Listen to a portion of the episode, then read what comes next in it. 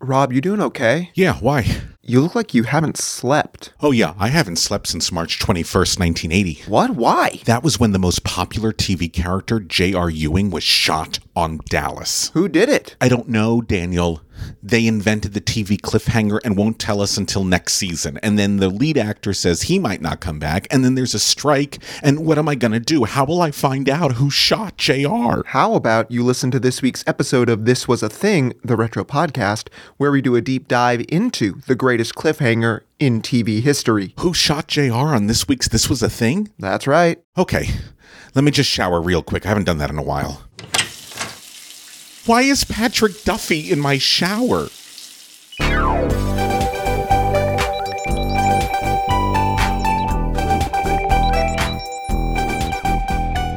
This was a thing.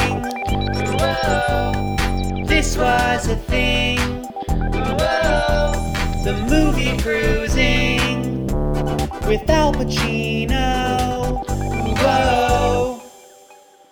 Cabbage Patch Dolls and Teddy Ruxpin. McRib and Cher's Moonstruck. Oscar win. That was a thing. This was a thing.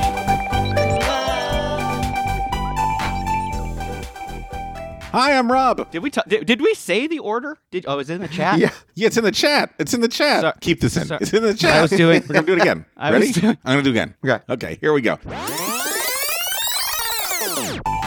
Hi, I'm Rob. I'm Ray, And I'm Daniel. and you're listening to This Was a Thing, the retro podcast that dives deep into the cultural happenings of yesteryear. That was a good read. so uh, today, what we're talking about are cliffhangers. Actually. Stallone movie? Uh, no, oh, God, that's a good movie. That's with John Lithgow, right? Yeah. What we're talking about today is one of the most iconic episodes of American television. It's from the TV so- show Dallas, and the episode is called "Who Shot Jr." And we're going to talk talk all about this. But the reason we're talking about it is because this thing invented the cliffhanger in television. Prior to this, there really was no thing as a cliffhanger, where like you had to wait a whole bunch of months before you finally got to like pick up again and go, "This is where we're at." Usually, TV shows like would end a season and they put like a nice little bow on it, if anything. This one was like, you got to tune in next time to see what's going to happen. Let me ask you guys, cliffhangers. What are some of your favorite cliffhangers from TV shows? Breaking Bad season five, how it starts off Mm. with the first ep- episode is Walt with hair and he goes into a diner. Yeah. And then that's not resolved until like the, Mm. the penultimate episode of like the part two of season five. Oh. So I feel like I feel like a, not necessarily a cliffhanger, but like kind of Yeah. Set, I mean, no, it was it, it was a setup that was that they left you thinking, what the fuck is that? You know what I mean? So Yeah. that's the first thing that comes to mind. But like Yeah. I remember just going, whoa, what? How did they start it like that? Like. That's not a wig. That's Walt's real. I don't know. Just, I'll never forget. I, I literally got the chills thinking about it. Ooh, That's a really good one. you break, yeah, fantastic. What else, Daniel? Any, anything for you? This is such a random one, and I don't even know if you guys have heard of this show. There was a show on ABC called Kyle XY. Kyle and it was this weird. Okay, do you remember this show? Okay, well, the thing about this show that killed me, I watched the show when I was, I don't even know, I think it was probably like either beginning of high school or middle school.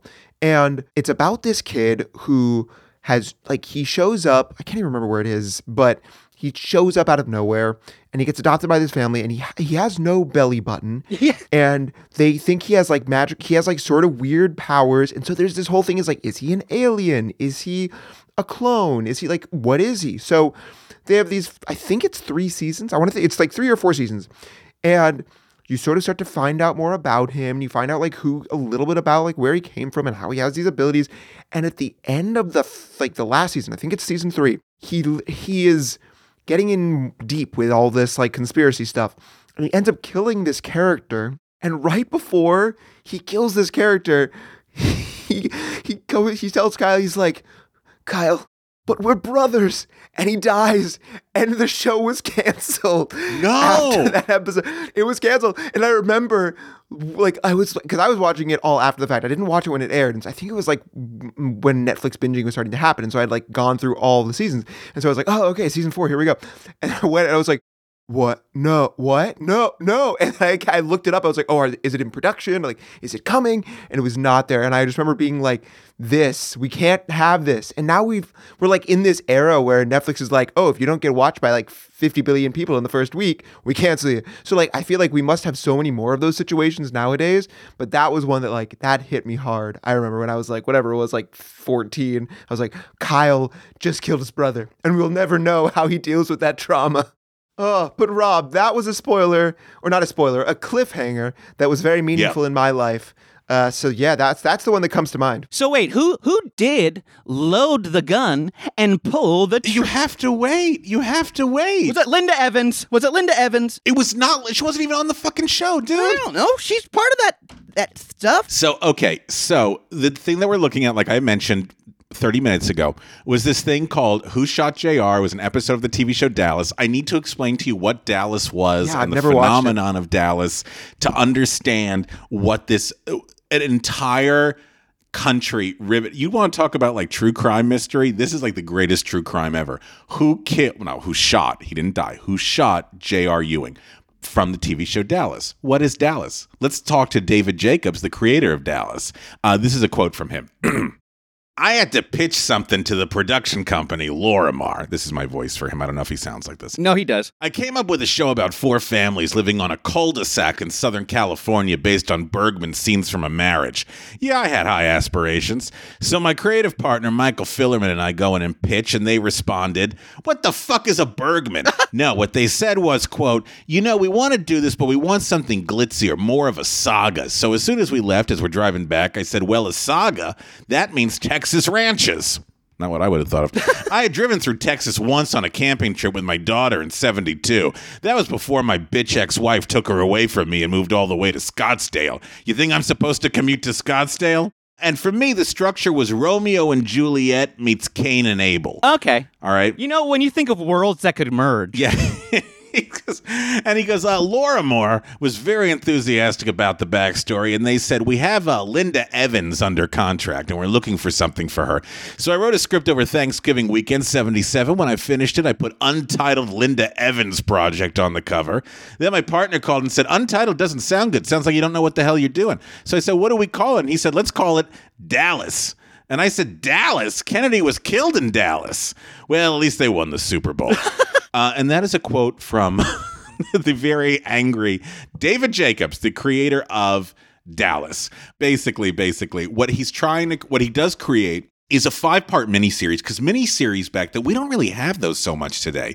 Miniseries were just like I mean I'm trying to think like what would be a modern one. Is there one like Downton Abbey? Is that a miniseries? Mayor from East Town. You know, so I feel like something. Oh, like, Mare of East I Easttown. feel like Yeah, mini yeah, okay. miniseries now are like one one season uh shows. Like those are a lot of one season shows. I think. Yeah. Like miniseries where it would probably be like three two hour episodes. It's now like one si- or six one hour episodes. You know what I mean? Like Yeah. that's kind of how m- miniseries are. So the idea, so the idea in the miniseries is that it's limited. Yeah. So what they're going to do is, is they're going to tell a story. They're going to do this over five episodes, but it's going to be on network TV. It's going to be on uh, CBS. You know, it's not going to be like because there was no cable back then.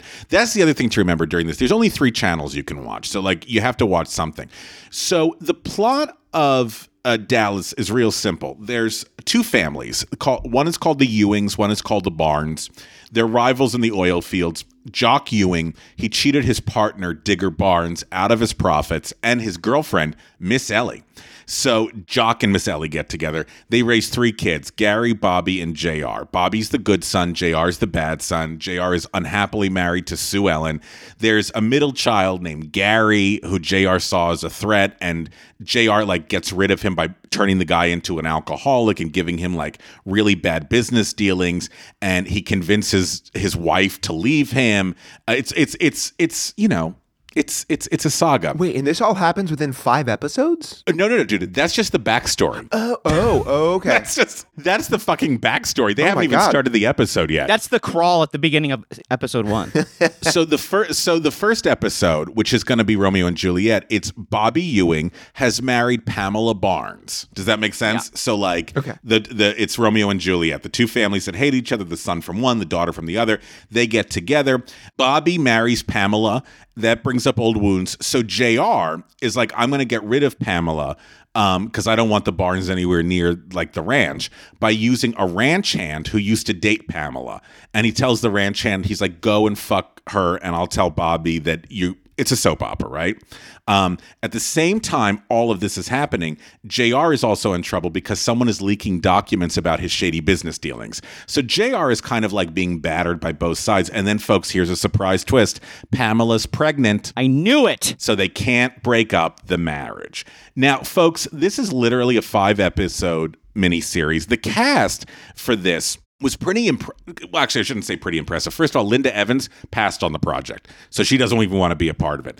So they brought in a bunch of different people like to be in the show. They brought in a guy named Patrick Duffy who is best known from a TV show called Man from Atlantis where he just never wore a shirt. Um, Victoria Principal who had been like an assistant on a, as a Hollywood agent. But the biggest thing they were looking for was who was going to play JR, who was this real like asshole of a guy. And they were like, what about Larry Hagman? now, you might not know who Larry Hagman is, but this list literally this casting on paper makes zero sense whatsoever. Larry Hagman was the son of uh, Mary Martin. If you're a Broadway Oh, yeah, that's fan, you know right. Mary Martin from Peter Pan. This was her son. He was a kind of he was kind of like a Robert Wagner like good looking guy, but he was really funny. And he did a TV show called I Dream of Jeannie. Have you guys seen I Dream of Jeannie? Yeah, because he was he they wouldn't let him show his belly button. Yeah, and so he's like, wait till Kyle XY comes around. Hey, Then- nice, nice. then- close that then- circle. Close that belly button. and if you've ever watched I Dream of Jeannie, he literally plays like this hapless major in the army, and he has a genie in a bottle, and she and they do like weird things together. Anyway, after I Dream of Jeannie went off the air, the guy didn't fucking work. Like he just didn't work. Like he he played a couple of bit parts in a couple of movies, and he earned the a name, the Mad Monk of Malibu, because of his offbeat behavior. He was just like living secluded in Malibu somewhere. So anyway, so he comes. So they're like Larry fucking Hagman. Like that's that's that's who we're gonna have for this. They call him into the audition, and he comes in wearing like a cowboy hat and you know, doing the whole thing. And they're like, oh, yeah, this guy actually works pretty well. And also, it's just five episodes of a miniseries. And this will work. So on Sunday, April 2nd, 1978, ABC decided to put on the five part miniseries Dallas. It was going to play every Sunday. And to be honest with you, they didn't have high hopes for the miniseries. They didn't think it was particularly well written or well directed. They didn't think, uh, you know, it had, it was, they didn't think it was going to go anywhere. It was going to be like every other mini miniseries. But they had two things. One, a really amazing theme song, which Daniel, start playing that theme song now while I underscore.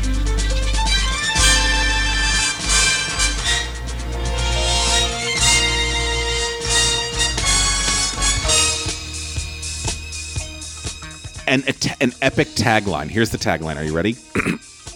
a family ruthless in its quest for power and passion ready to destroy two people who dared defy their own blood for the right to love. Come on. That's a pretty good tagline, That's pretty. That's pretty good. It's pretty good. right? And how did I sound on it? Did I do good? Do I do good? That was a good read. Really good. Basically, it's an expensive daytime soap opera that's happening over five long episodes. And unlike daytime soap operas, daytime soap operas at the time like had expensive looking houses and penthouses. These people were fucking oil executives in Texas. And also, just so you know, there is no oil fields in Dallas. It's in Houston. They schlepped everybody down to to some ranch in Dallas to film this. They were all staying like at a Motel 6. Nobody's doors were locked. The hotel was just really shitty. But the one thing apparently which is kind of awesome is that they all liked each other. Well, that's good. Like there's literally no drama from this TV series. Everybody just liked each other and everybody liked working with each other. Wow. Which is kind of cool. Which is what also is kind of cool is not only did like they like each other, but all of a sudden the general public loved this mini series. And they were like, why can't this be a regular thing? Why can't we have like a nighttime soap opera? And so they decided, okay, let's take this TV show, this nighttime soap opera, which we've never really attempted before, and let's bring it to series. And they did. And people loved, like, all, there were beautiful women on it Victoria Principal, Charlene Tilton, Patrick Duffy was very handsome. Like, there had something like a little bit for everybody. Um, and it ended up doing really, really well for itself. The TV show ended finally in 1991. It went that long? yeah, it went that long. It was 78 to 91. I don't I didn't realize it was that fucking long. Wow. Yeah, it no, this thing was like this thing was on for quite some time. And so seasons seasons 1 through th- 3 are are pretty good in the ratings. They're usually like in the top 10, which is great.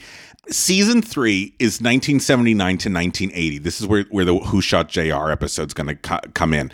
J.R. Ewing was a villain on the series and like and you know, he double-crossed everybody, he bankrupted them, he plotted his own family. He called his own wife Sue Ellen a slut. He committed her to a sanatorium so he could take custody of their infant son.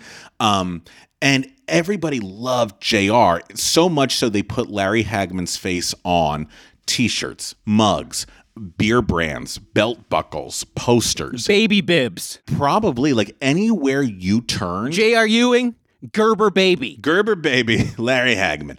Now here's the thing though. How much was Larry Hagman getting for his likeness being used on everything? Zero. Nothing. Big old fat fucking zero. He got to keep the hats. He did get to keep the hats. And you know what also apparently like I could not find one bad thing on Larry Hagman. Really? Oh, that's great. Every single per every single person who was interviewed said that they loved him, that he was like the glue of the TV show. He was always like playing jokes on people, always in a good mood. He would show up to like like grocery stores like wearing the cowboy hat, acting like like JR. So he was very beloved. Oh, that's great. But also, he was like I said, he wasn't getting any money for any of this. So the writers for season three, they're like, okay, here's going to be the cliffhanger for this season. The cliffhanger is uh, go- going to be that he's put his family, that he's he's put the wife in a sanatorium, and he I'm going to take custody of his son. And they're like, and and they're like, ooh, what's going to happen next season? ABC, I'm sorry, it's ABC, not CBS. I apologize. ABC comes to them and says, hey, listen, question for you is it possible to write maybe three more episodes that we could play at season three just so that way we can even like um, uh, capitalize on this even more and they're like we just came up with a fucking cliffhanger like what like what what's what could be a bigger cliffhanger than this guy throwing his wife in a sanatorium and so they're all the writers are all sitting around and they're like what like what could we do and finally a writer just says why don't we shoot the bastard uh. and so they go that's it the cliffhanger is we're going to shoot J.R. Ewing and we don't know who's going to shoot him. So the episode is called A House Divided. They've built up the last two episodes to literally be like there's 90 million suspects that who would want to kill JR from you know he's sleeping with his sister-in-law, he's thrown his wife in a sanitarium, he's double-crossed Barbara everybody Eden. on business. Barbara Eden was like nobody offered me a guest star. So if you've never seen it, uh, the the, the last episode is called A House Divided, March 21st, 1980, March 21st, 1980. Last scene of the episode, JR is working late in his office. He hears a noise outside in the hallway. He walks out to see who it is, Who's there? and he's shot twice in the abdomen.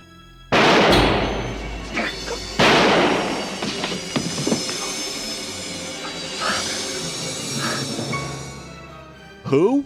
You'll have to tune in next season to find out in September. And in order to protect, in order to protect this, they film everybody shooting him. So that way nobody it can't get leaked. So they have the cast shooting him. They had the people from the crew shooting him, the producers. They had Larry Hagman shooting him. Now, here's the thing. I'm going to here are the dis- different suspects, okay? And uh, I'm going to give you because this was this was a big deal. It was such a big deal that um, they were taking bets in Las Vegas. There was a betting market. Oh, that's so good. Oh yes, there was a betting market. Who killed or who shot Jr. So these were the suspects, and I'll give you what their what their choices were uh, or the chances were, and then you guys can tell me who you would vote for. Okay. Okay. For suspect number one, Jr.'s wife Sue Ellen. Um, she uh, she had infidelity. He had infidelities. Um, she was growing. She was became an alcoholic, um, and she was ranked as an outsider, twenty five to one.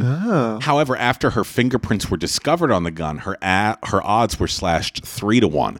So you have his wife as as as a suspect. Then there's Dusty Farlow. That's the wife's former lover, and she and he was a six to four favorite, despite the character's disappearance and presumed death in a plane crash. Then there was Vaughn Leland, um, a guy that Jr. swindled in business. Uh, he was four to one. Then there was Kristin Shepard. This was JR's sister in law. Also, his mistress and alleged mother of his child, also four to one, uh, and later lowered to three to one. There was Bobby, his brother, at five to one, and uh, Lucy, his niece, who didn't like him, and she was at an eight to one. And once again, friends, this is like before DVR. This is before YouTube. This is before social media.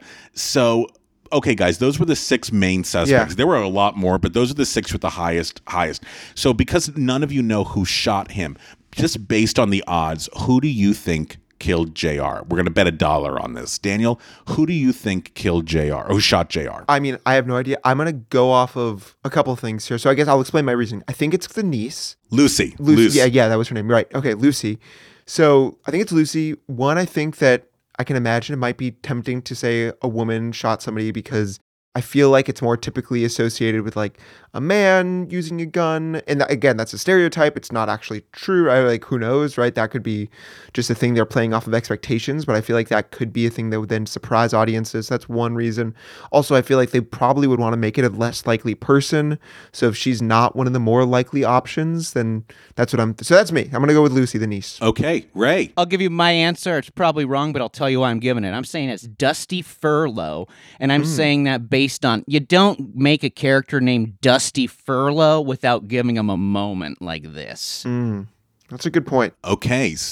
So Ray is taking Dusty Farlow, six to uh, four Farlow. favorite. Daniel is taking Lucy, the niece, at an eight to one favorite. Okay. Okay. Well, let's see what happens. Well, first of all, there's some trouble ahead.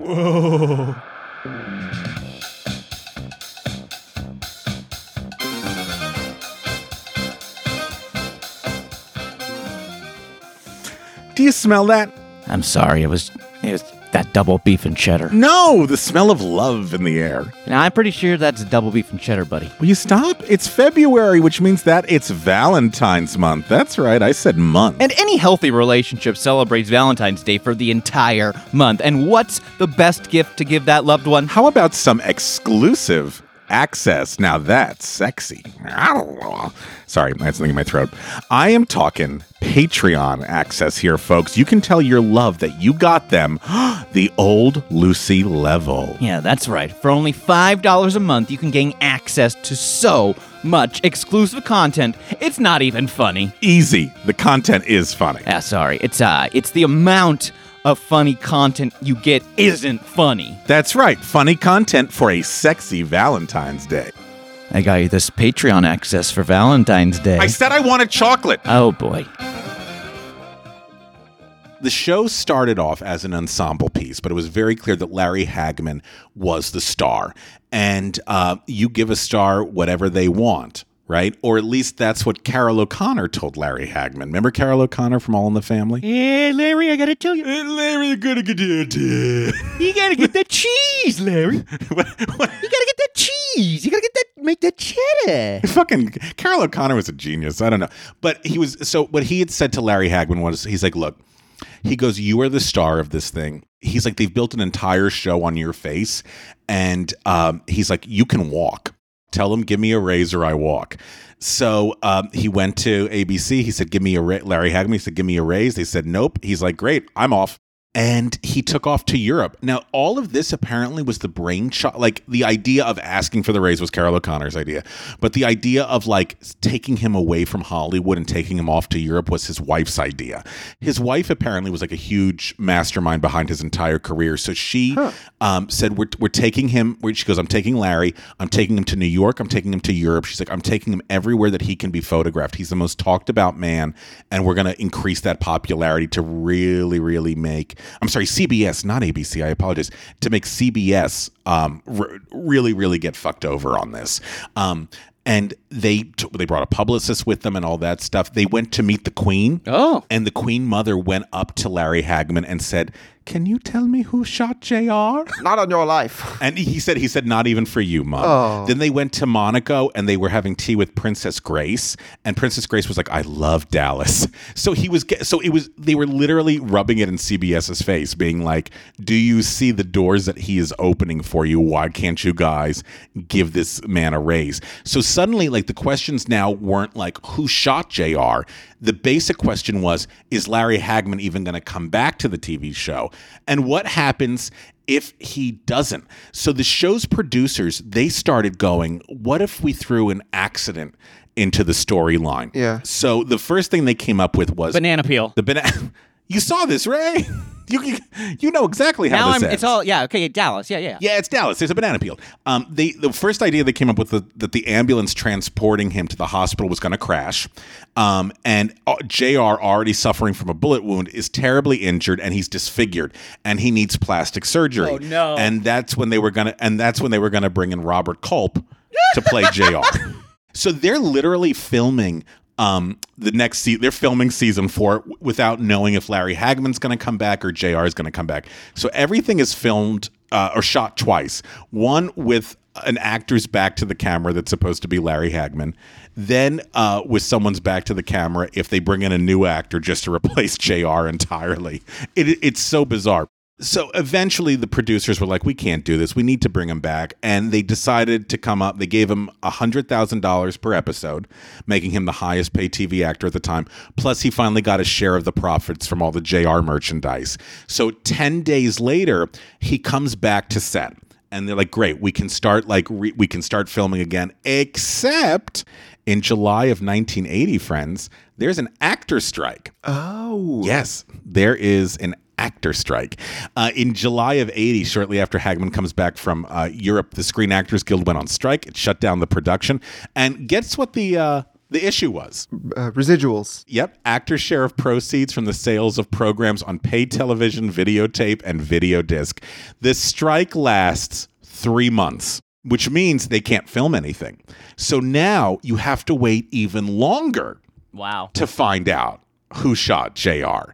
Um, so we can't release, we can't tell you in September, but we can actually tell you in November. Audiences had to wait eight months to find out who shot him. That's crazy. Here's the nice thing, though. This is why the strike actually helps. In that time, CBS decided let's take advantage of the fact that we can't do any new episodes. So what they did was they replayed as many episodes as possible of JR being an asshole. So that way people that maybe had not seen Dallas or were like just getting into what this thing was would get a chance to like feel like they were in on everything. Um, so by the time the strike settled up in uh, November, uh, Dallas was absolutely at its peak. The other thing that's also going on at this time, which I think sort of helps lead into this phenomenon is that in 1980 America's not doing very well. Um, the economy was down. They had all the hostages over in Iran. Mount St. Helens erupted. Um, the Olympics were not were in Moscow, but they sent no American teams over. Uh, so there was like a need for a diversion, and everywhere you looked, there was like T-shirts. Who shot Jr. Um, the most common T-shirt sold that summer was a shirt that said "I shot Jr." There were media outlets that held Who Shot JR contests. And it was also an election year, and Republicans handed out buttons saying a Democrat shot JR. And Jimmy Carter joked that he'd have no problem financing his, campaign if he knew who shot JR.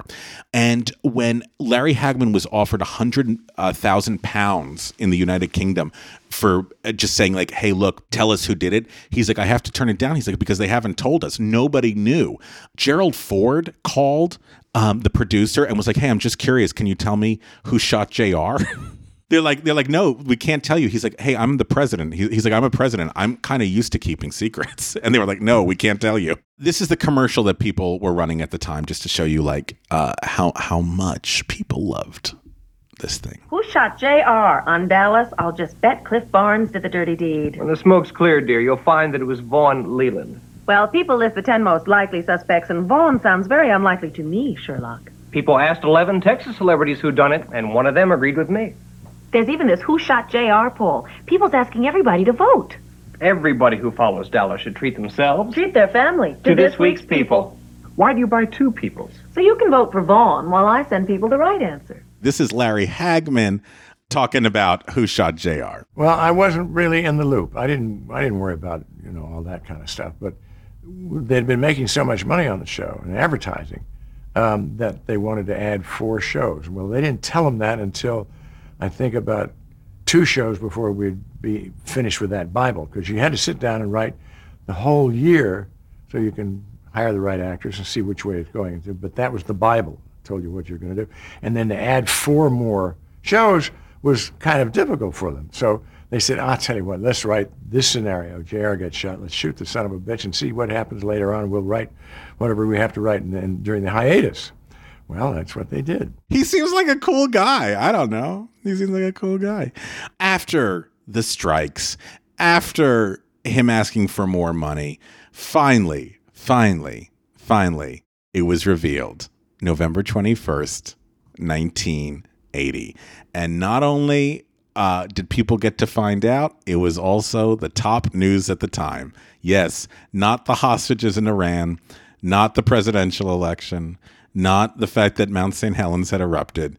The leading story was the reve- revelation of who shot JR. This is CBS News. The videotape of the episode arrived for the BBC under the care of a special courier from Los Angeles. London policemen were there for protection. But while the videotape may have been safe, the secret wasn't. It didn't take long for the revelation to jump across the Atlantic. You don't want to hear this momentous announcement before you see it on telly. You'd better close your ears, turn down the sound, or make loud noises, because here it comes.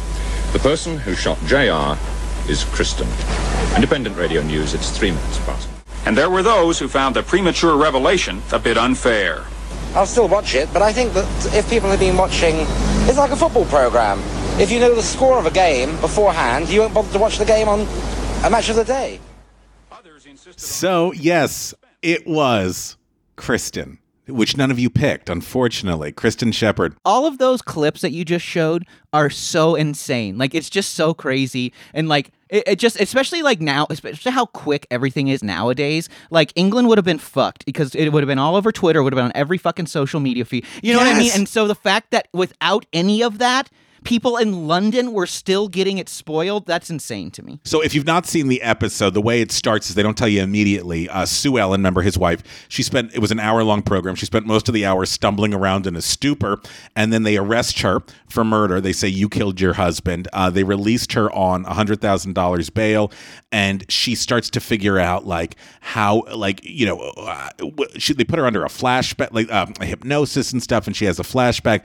And then, of course, it's Kristin that, and they announced that at 10:55, five minutes before the episode ends, said it's Kristin, Mary Crosby, Bing Crosby's daughter. Really? And then she killed him because she was pregnant with Jr's child. Yeah. And she tried to uh, frame Sue Ellen. She tried to to uh, uh, frame Sue Ellen, and then it was like, I can't do it. Then also in a weird twist is Jr. is like, I don't want to press charges against her, so she doesn't even go to jail.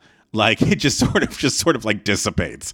Um, 76% of all US viewers watching television that night were tuned in to Dallas. The episode was seen by more than 350 million Oh people in God. 57 countries, including 83 million in the United States alone. The audience figure remains the second highest for a sim- single episode of a weekly TV series, topped only by the final episode of MASH in February of 1983. Now, I will say it was seemed to be like a much ado about nothing because people felt really let down. It was sort of this periphery character that had shot him, and so people were like, "Eh, that's okay." But it didn't matter because at that point, Dallas was number one. I will say though, the Dallas, the best cliffhanger actually on TV is not the Who Shot Jr., Oh. but a couple of seasons later, and I think we talked about this in our Saint Elsewhere episode. JR's brother was played by a guy named Patrick Duffy. If you love Step by Step um, with Suzanne Somers, he was on that TV show. Anyway, Patrick Duffy was like the young, sexy heartthrob of the show. In the 80s, he's like, I kind of want to go off. I kind of want to do movies. So they killed him off on Dallas. They killed him off. And after a season, he was like, I'm not really getting any movie work. I want to come back. I don't know uh, but they killed me off. And the network was like, let us take care of that. And so what happened was in eight, 1986, the, in the spring, the last episode of Dallas has uh, Pam, who was Bobby's wife, now widow. She wakes up, she goes into the bathroom, she opens up the bathroom door, and there's Patrick Duffy in the shower. And he looks at her and goes, Good morning. Oh, you did? Yes, I do remember this. Yeah. And you're like, what the fuck? He's dead. And what it was was they said that the whole last season was a dream. Right, yep. And what's kind of amazing is, is that they didn't even tell the other actors that Patrick Duffy was coming back. What they did was, and I think this is actually really clever, was they shot the scene of the actress walking into the bathroom and they told her, oh, yeah, in the shower is going to be um, your current husband on the series and you're going to take your robe off and get in the shower with him. Like that's sort of like what the idea was. They filmed that, they cut that second part, then they hired a television commercial company to film a soap commercial with Patrick Duffy in it, and they recreated the bathroom without anyone realizing it. And so he's in the bathroom and he's sh- soaping up, and he's like, "Good morning." And then he goes, It really will be a good morning if you use Irish Spring soap. And they cut that part out. So that's how they were able to bring bring this thing up. And to me, honestly, that is the better cliffhanger because it's literally bringing someone back from the dead. And you're like, What the fuck just happened? What the fuck just happened? I feel bad for Irish Spring. I know they're like, I, I thought he was gonna do the commercial. Oh boy, our stocks are gonna go down. So we're gonna do a little. Uh, we're gonna talk a little bit more about who shot Jr. and how our boys are feeling now that they both have lost a dollar each. This is not good. We'll be right back. I can't afford that. Do you Zell? This was a thing, this was a thing. And now, this is a sketch. Mr. President, I have the Ayatollah on the phone. Thank you, Susie. Mr. Khomeini, this is President Carter. Mr. President, to what do I owe the pleasure of your call? I thought you did not negotiate with terrorists. We don't, Mr. Khomeini, but this crisis has gone on for far too long. We need to bring these hostages home, and after much prayer, I think we can discuss what you are asking for as long as it never gets out that we spoke. You can trust me, Mr. President. We have not killed any of the hostages, and we will release them soon as you give us what we want. Fine, fine. I am passing the phone over to our negotiator. This is Mr. Rubin. Hello, Ayatollah. Ah, Mr. Rubin. What a pleasure speaking with you. I must tell you, out of all the American capitalist pig networks, CBS is my favorite. Many people think I took these hostages to protest American policy, but it is really because you moved Alice from Tuesdays to Thursdays, and, and Thursdays is my fatwa night. But you can correct yourself and save these hostages if you give me the information I want. Mr. Khomeini. Uh, please uh, call me Coco. It's, it's Hollywood. Coco. We can't tell you, but uh, you can ask questions and uh, we can answer them for you. Uh, sorry, uh, someone was trying to change the channel during. That's incredible. Yes, yes, yes. Okay, this, this, this is fair. I, I can guess this quite easily. Uh, uh, the person who shot Jr. was his brother Bobby. He has the most to gain. Sorry, not Bobby. What, what, what, do you mean it's not Bobby? He is sick of JR. Last week he said, I will kill you, and he is playing the subtext. Uh, Duffy is wonderful, but he, he tips his hands as an actor. Uh, uh, uh, uh, not Bobby. Not Bobby. It's not Bobby. It really isn't Coco. This is an outrage. Another American trick, you pigs. It must be Bobby. I made a bet with Gaddafi. He thinks it was Sue Ellen. It's not Sue Ellen. That's what I said. Sue Ellen is too in love, and she can't risk losing the baby again. Bobby has the most to gain. It's not Coco. Who is it? I, I know. Dusty. is Dusty. He didn't die in the plane crash. He faked it. No. No Dusty. Eh, eh, eh, not Dusty. Not Dusty. No, I swear, know. Eh, who else could it be? No, I wouldn't. It wouldn't be Kristin. If it's if he, I will eat my hat if it's Kristin. Look, Coco, it's Kristin, okay? That's between you and the writers. Now, how do we get those hostages back? No, no, no, no, no, no. This is not fair. This is American falsehoods. Uh, K- Kristin? Mary Al- Allah forsaken Crosby? Only person who should be shot is her acting teacher. A whole season of a Kristin trial. I, I, I just said I would eat my hat in front of my soldiers, and this is how America embarrassed me? What a letdown. What a freaking letdown. Kristin. She's a bit player with a title card. The deal is off. Mr. Khomeini, wait, please. Thank God you didn't tell him about canceling Alice. I'm still on the line. I am placing a fatwa on America. Uh, first Kristin, now Alice. Your country will burn with the heat of a thousand suns. In What what does that mean? In Farsi, it means kiss my grits. Thank you. This was a sketch. Welcome back. So, gentlemen, thoughts on who shot Jr. I think it was the uh, Bing Crosby's daughter. Yeah, she was like, she's like, what am I gonna do with these golf clubs I just saved? You know what I'm gonna do? I'm gonna go smash someone in the head. She's like, I'll take out my father's anger on you. She wasn't even supposed to be in the scene. It was supposed to be like a robber. She's like, I'll kill him.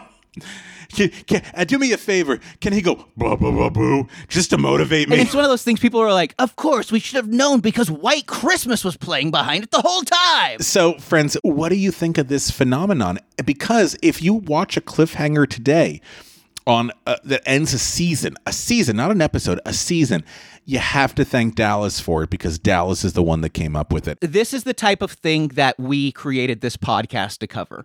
Like this is such a moment in pop culture. Yes. This was the exact kind like I'm sure Who Shot JR is probably has been on the short list since season one. But like Oh, yes. this story this story finally being told on our podcast, but like this is exactly the kind of story that you know why we wanted to do this kind of a podcast. And then I think other cliffhangers have tried to I think this is like the gold standard because they got an entire world talking about it. And at the point it didn't even matter at the end like really who shot him.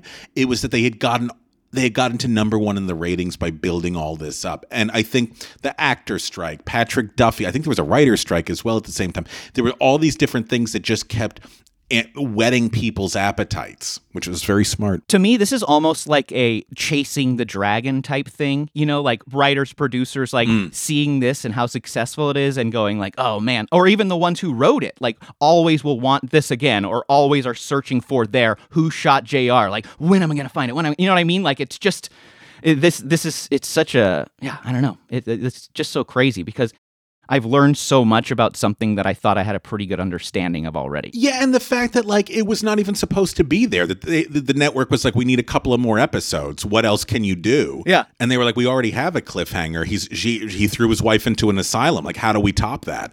Well, we'll shoot him. And then also, I think other ones that we should mention because I think they're also good, but they all owe in some way. I think they're cliffhanging to um, to uh, Who Shot Jr. Breaking Bad fans with Hank finding leaves of grass at the end of season five. Ross's wedding. If you're a Friends fan, we talked about John Lithgow and Dexter. Um, if you're a West Wing fan, um, at the end of the first season where we know someone's been shot, but we don't know who's been shot. And then, of course, The Simpsons. Who killed Mr. Burns? Which also was a pretty big phenomenon in the 90s. That I might even be its own episode at one point, which was, you know, the last shot. There's supposed to be a clue. Uh, to to to what to tide you over. Uh, Dallas didn't even give you a clue. So this is the story of who shot Jr. And I will say one of the things I really loved about doing this one is literally everything that I've read about the people that were working on this on this particular show they all seem to really enjoy each other. And Larry Hagman was just like this very nice guy who leaned into this. You know, there's so many. I I don't know how you all feel. I always hate when an actor's like, "Ugh, I hate being associated with, you know, the character that I played, and, and they go. Yeah, but it's. It, I'm sorry. It's like what made you who you are today, and like, I don't want to go back to that. I just find that, like, I'm sorry. Fuck the Olsen twins.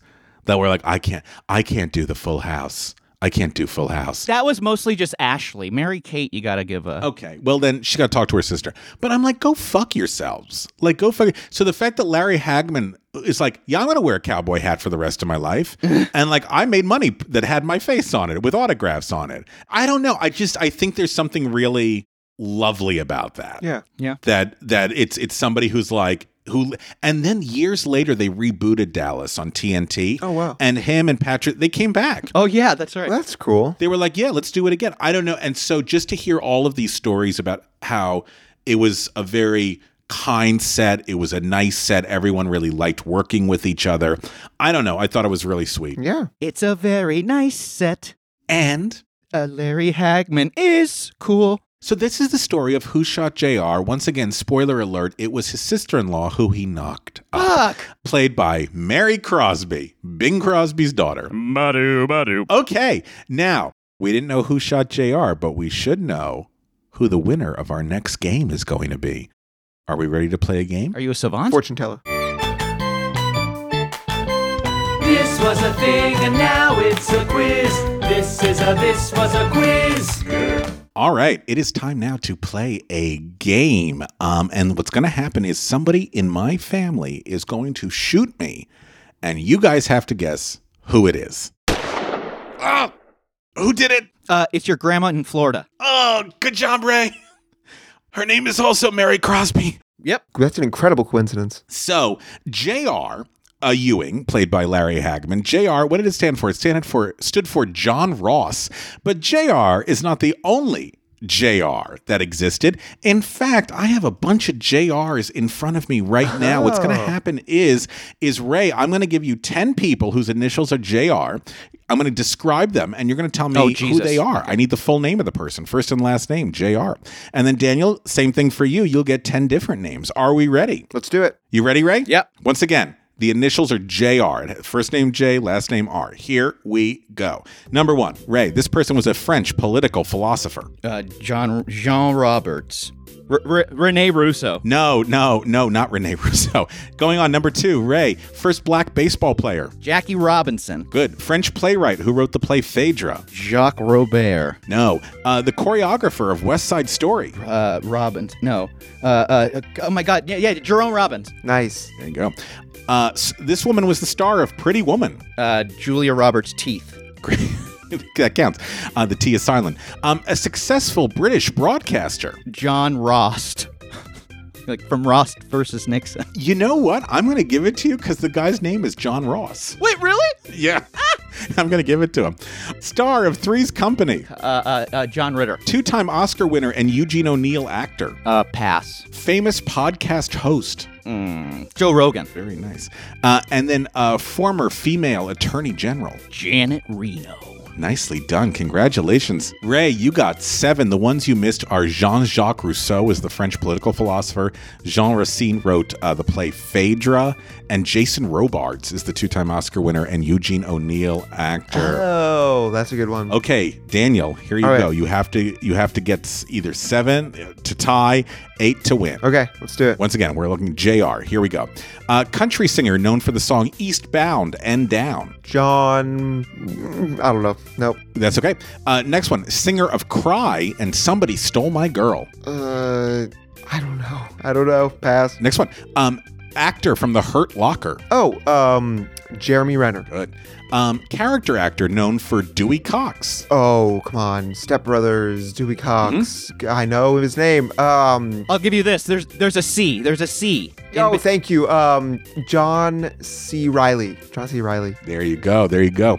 Um, female comedian. Uh, who are you wear? Who are you wearing, Daniel? um, Who are you wearing, Daniel? oh, oh, oh, Joan, um, Joan. Oh, the Nile, oh, the the Miss- Mississippi, the the the t- the tiger. oh, Joan Rivers. Thank you. Thank you. Thank you. Joan Rivers, nicely done. A punk rocker whose real name was Jeffrey Hyman. When when food gets spoiled, it gets what? Jeffrey Rotten. Close. What would JFK's da- uh, dad called him as a kid? Like, what would be a, an endearing name for him? Junior Rotten. Uh, hey, Johnny. Johnny Rotten. Johnny Rotten. Yeah. No. Next one. What? Yeah. It, what? That was wrong. Yep. Uh, next one. Yep. Sorry, got it. I have to move on. Sorry, Daniel. All good. Voice of the pig in Toy Story. Oh, um, oh, this is uh, he's in every single Pixar movie. It's um. If if you had rodents in a uh, meat patty, what would that be? Oh yeah, J- uh, J- uh, John Ratzenberger. Thank you. There you go. Um, French director of The Rules of the Game. Uh, nope, no idea. Next one. Counterculture Yippie. Counterculture Yippie. My God, this is like Will Shortz's like Sunday crossword times for my brain. I'm not sure. I have no idea. That's a compliment. And then finally, one of the stars of Queer Eye for the Straight Guy. Never seen the show. Oh, I know that one. I don't know. I don't know. All right, fill me in. Which wh- how of the one that I got correct? What are the nine that I got wrong? Okay, no. Uh, Jerry Reed is the country singer known for Eastbound and Down. Johnnie Ray is the singer of Cry and Somebody Stole My Girl. Uh, the punk rocker whose real name was Jeffrey Hyman is actually Joey Ramone. Oh. Jean Renoir was the French director of Rules of the Game. Uh, Jerry Rubin is the counterculture yippie. And Jay Rodriguez is the star of Queer Eye for the Straight Guy. So, Ray, congratulations. Nice job, Seven to Daniel's four. Congratulations. Thank you so much. And now, Ray, as uh, as a, as a reward, um, you get to sleep with Sue Ellen Barnes. Congratulations. Hey, look, sanatorium beds are very comfortable. That's what I've heard.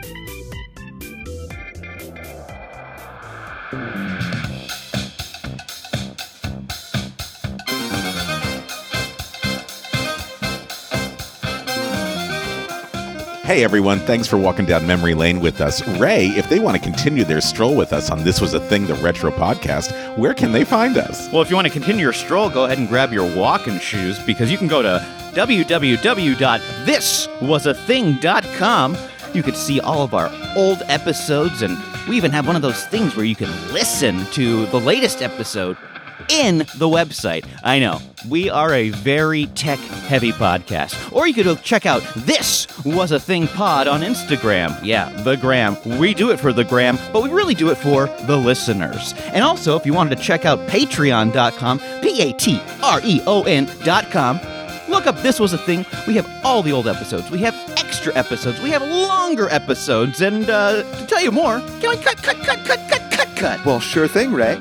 If during your little stroll you uh, decide that you're not going to go down the Patreon path, that's okay. We understand. But perhaps you'd be willing to give Apple Podcasts a try. Yes, that's right, Apple Podcasts, where we know a lot of you happen to be listeners. And on Apple Podcasts, we also offer a way of supporting the show through a membership called And Another Thing, where you get access to more things like bonus episodes, extra content, and even extended ad free versions of our regular episodes. So you could also support us there if you are so inclined.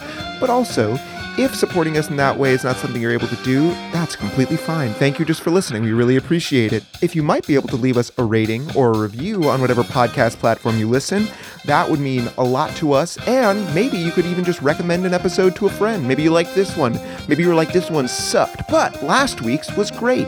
So if you're enjoying even just a couple of the things you're hearing, we would love it if you could spread the love and let people know about the show as well.